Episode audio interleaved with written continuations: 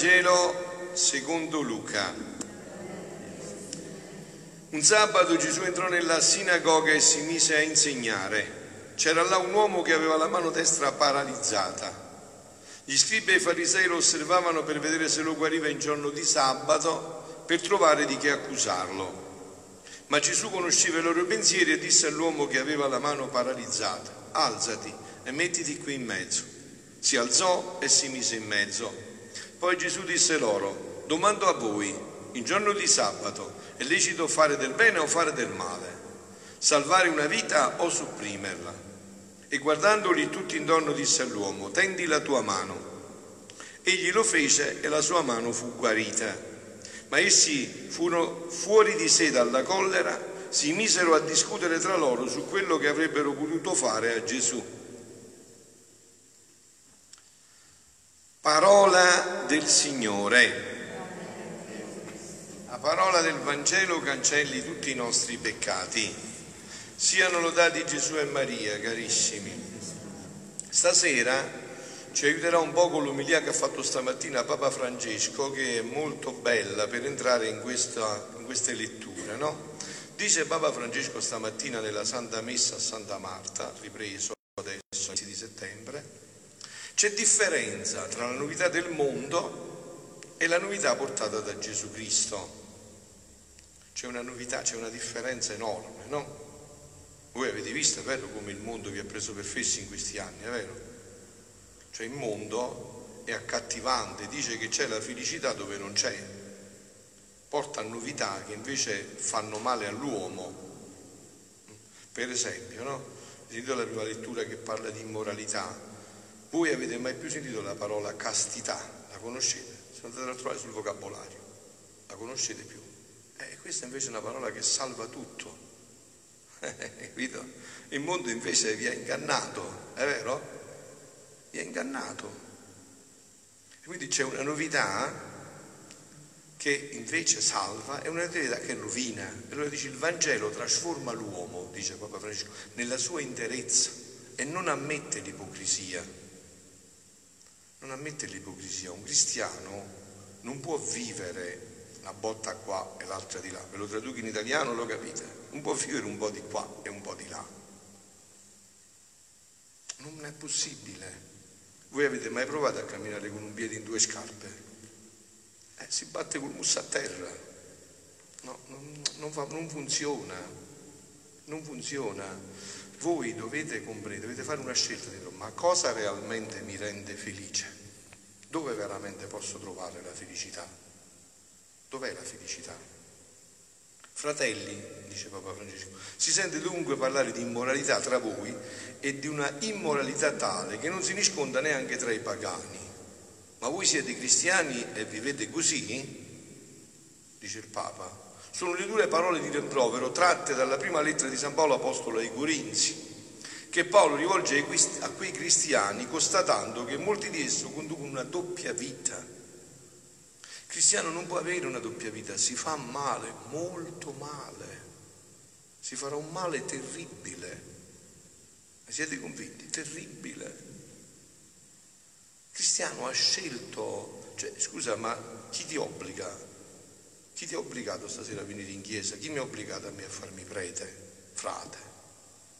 Eh, l'ho scelto. Eh, se l'ho scelto devo vivere in coerenza con quello che ho scelto, no? Se no mi faccio molto male ma proprio assai assai mi faccio male, molto più di un pagano,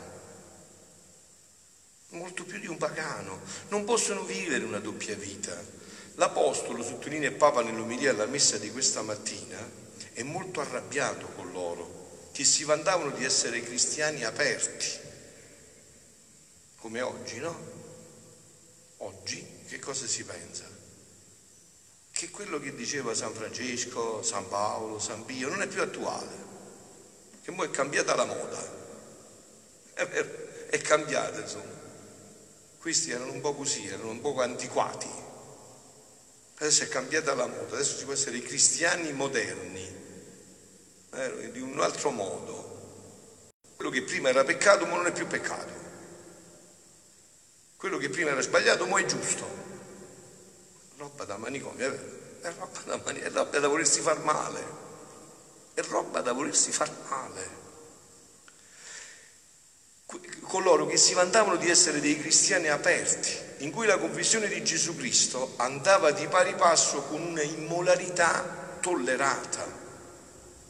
Paolo ricorda che il lievito fa fermentare tutta la pasta e che ci vuole un lievito nuovo per una pasta nuova. Il Vangelo dice Papa Francesco, trasforma interamente la persona. Gesù aveva raccomandato ai suoi discepoli a vini nuovi, otri nuovi. La novità del Vangelo, la novità di Cristo, afferma il Papa, non è soltanto trasformare la nostra anima, è trasformare tutti noi, tutti noi. Io vi ho detto tante volte, è vero, anche quando ci, ci sentiamo ormai quotidianamente, no? vi ho detto tante volte, un cristiano tu lo vedi da 10 km di distanza, come veste, vedi da buoni intenditori poche parole, come parla, come si muove. Dici, quello è uno che ci crede, non fa sceneggiate napoletane, è uno che ha giocato la vita, crede in quello che fa e lo vuole vivere, perché crede che solo così sarà felice.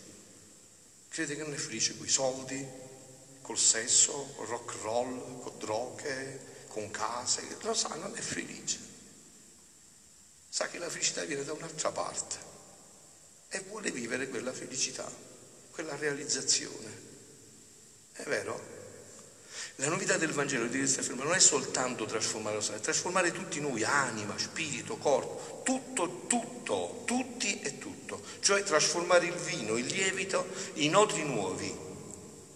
La novità del Vangelo è assoluta, è totale, ci prende tutti perché ci trasforma da dentro a fuori, lo spirito, lo corpo e la vita quotidiana. Tu hai impostato la vita in un altro modo e qua non si può pigliare per fessa perché poi si vede, si vede se fai la mente così. Se per esempio la messa di stasera ti trasforma, si vede.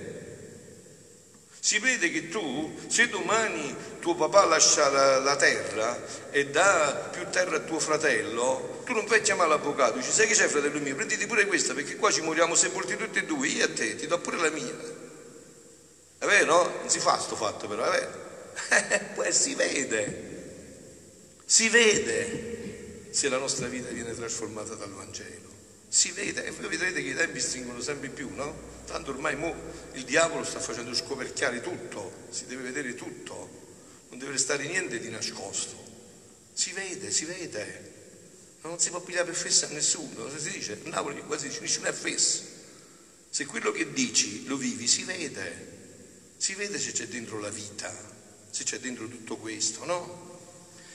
Ci prende e ci trasforma completamente. La novità del Vangelo è, non è la novità del mondo. Francesco osserva che i cristiani di Corinto non avevano capito la totalità totalizzante del Vangelo, che non è un'ideologia o un modo di vivere sociale che convive con abitudini pagane, una botta qua e un'altra di là. La novità del Vangelo è la risurrezione di Cristo, è lo sposo che ci ha inviato perché ci accompagni nella via. Noi cristiani siamo uomini e donne di novità, afferma il Papa, non delle novità, di novità. Diciamo che è bello essere casti è bellissimo, è meraviglioso, chi si è sublimato l'amore, che è una cosa meravigliosa, non si può capire chi non la vive. Perciò Gesù dice, ma sto fatto lo può capire solo chi può capirlo, che si fa un ugo per il regno dei cieli, che è bello essere onesti, è bellissimo mettere i propri beni a disposizione dei fratelli, aiutare, è bellissimo, è una meraviglia è un capolavoro. È bene impegnare la vita per aiutare gli altri, è troppo bello. Ma questo fatto si vede però, si deve vedere, si deve toccare, deve essere una novità che ha coinvolto tutta la tua vita, che gli ha dato un senso stupendo, che ne vale la pena poi di viverla sta vita così fino in fondo. Non è un'ideologia. La novità del Vangelo, la risurrezione di Cristo è lo Spirito che ci ha inviato perché ci accompagna nella vita e dice essere deboli sì, ma non ipocriti, cioè la gente che Paolo condanna, continua il Papa, è gente tiepida, è gente immorale, è gente che simula, è gente formale, gente ipocrita. Qualcuno può dire, ma padre, noi siamo deboli, siamo peccatori. Eh lo so, pure io. È lo sperimento su di me, cioè bisogna che me lo devi dire tu. Pure io sono umano come te, ho la ciccia come la tua. Ma che significa? Questa è un'altra cosa. È un'altra cosa. Se tu accetti di essere peccatore e debole, lui ti perdona. Subito, immediatamente.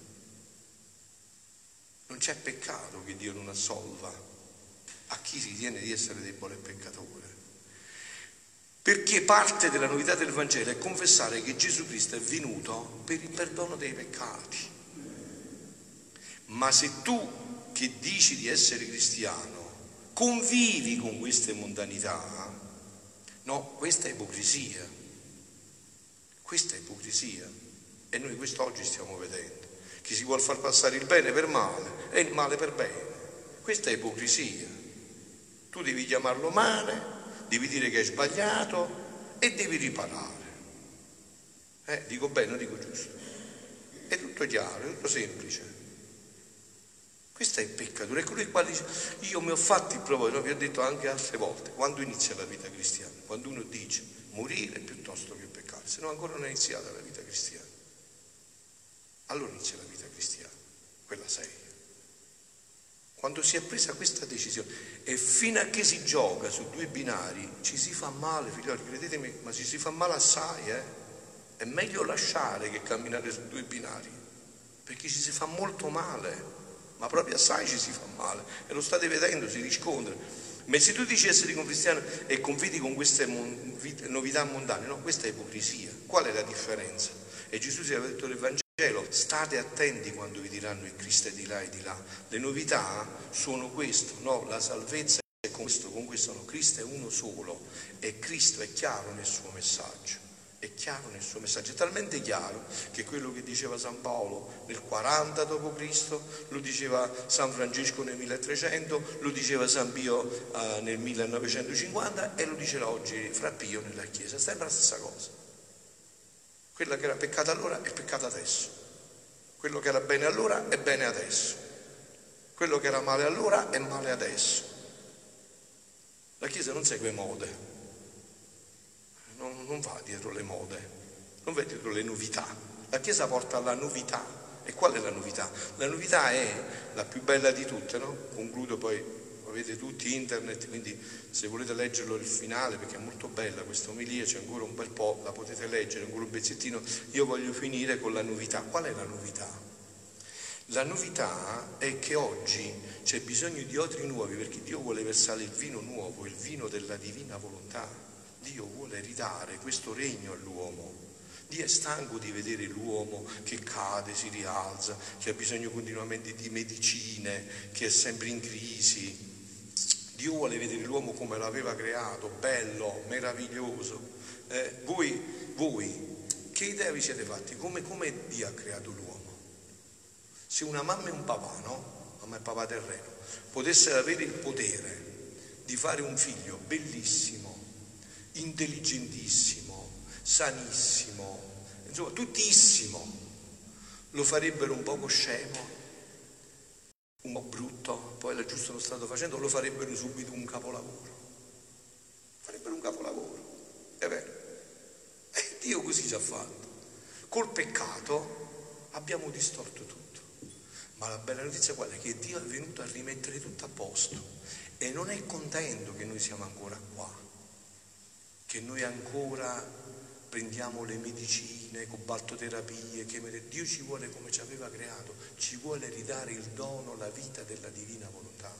Vuole che l'uomo ritorni in quello splendore, in quella meraviglia in cui c'era creato. Questa è la legge nuova, questa è la legge nuova, non queste ipocrisie che fanno i scribi, no, la legge nuova, la legge bella, quella che vuole riportare l'uomo in tutto il suo splendore. E concludo leggendovi questo pezzettino del volume 19 di Luisa, sentite, figlia mia, dice Gesù a Luisa, non c'è cosa più penetrante della luce. Essa si spande ovunque con una rapidità incantevole, portando i suoi benefici effetti a tutti coloro che si fanno investire da essa. Hai visto la luce sole? Esce e se tu stai là, ti abbronzi, ti fa bella, è vero? Tu basta che ti esponi, poi fa tutto la luce. Basta che a mettere i covi, fa tutto la luce, no? La sua luce non si nega a nessuno di fare il suo bene siano persone, sia terra, sia acqua, sia pianto o altro. La sua natura è illuminare, fare del bene e perciò non lascia indietro nessuno, porta a tutti il suo bacio di luce e dona loro il bene che contiene. La mia volontà è più che luce, quella con cui eravamo stati creati, quel dono che ci ha dato. Essa dovunque si espande e porta il bene che contiene e gli atti fatti in essi formano l'atmosfera d'oro e d'argento che hanno virtù di svuotare tutte le tenebre della notte umana della, della, dell'umana volontà e la mia volontà con la sua, benef, con la sua, bene, sua luce benefica porta il bacio dell'eterno volere per disporre le creature a voler venire nel regno del fiat supremo. Vi ho detto tante volte, siamo nel momento storico in cui Gesù deve realizzare il terzo fiat, che si chiama fiat voluntas tua sicut in cielo ed in terra, quello che ogni giorno pregate nel Padre nostro senza capire, che deve venire il suo regno qua sulla terra e che finalmente qua sulla terra si deve fare la volontà di Dio come si fa in cielo. Questo è il sogno di Dio sull'umanità e lo ha già realizzato, lo realizzerà indipendentemente e se tarda è perché non c'è né chi lo conosce, né chi lo desidera e né chi lo chiede. Solo questo è il motivo per cui sta ritardando. Figlia mia, per preparare questo regno, dice Luisa, ci vuole lavoro, ci vogliono le leggi celesti, che sono leggi tutte d'amore. In esse non entreranno le leggi di timore, di pene, di condanna perché le leggi d'amore della mia volontà saranno amichevoli, filiali, di reciproco amore tra creatore e creatura. E figlioli, voi state vedendo, e concludo, tutti questi eventi, tutti quelli che state sentendo, tutti gli eventi, belli, brutti, tutti quegli eventi che state sentendo, hanno questo scopo. L'uomo deve rientrare in questa bellezza e beati noi se ci diamo da fare ad affrettare con la Madonna questo tempo. Voi sapete che sono quasi 40 anni adesso che viene, 40 è un numero biblico per eccellenza, sono quasi 40 anni che viene ogni giorno perché voi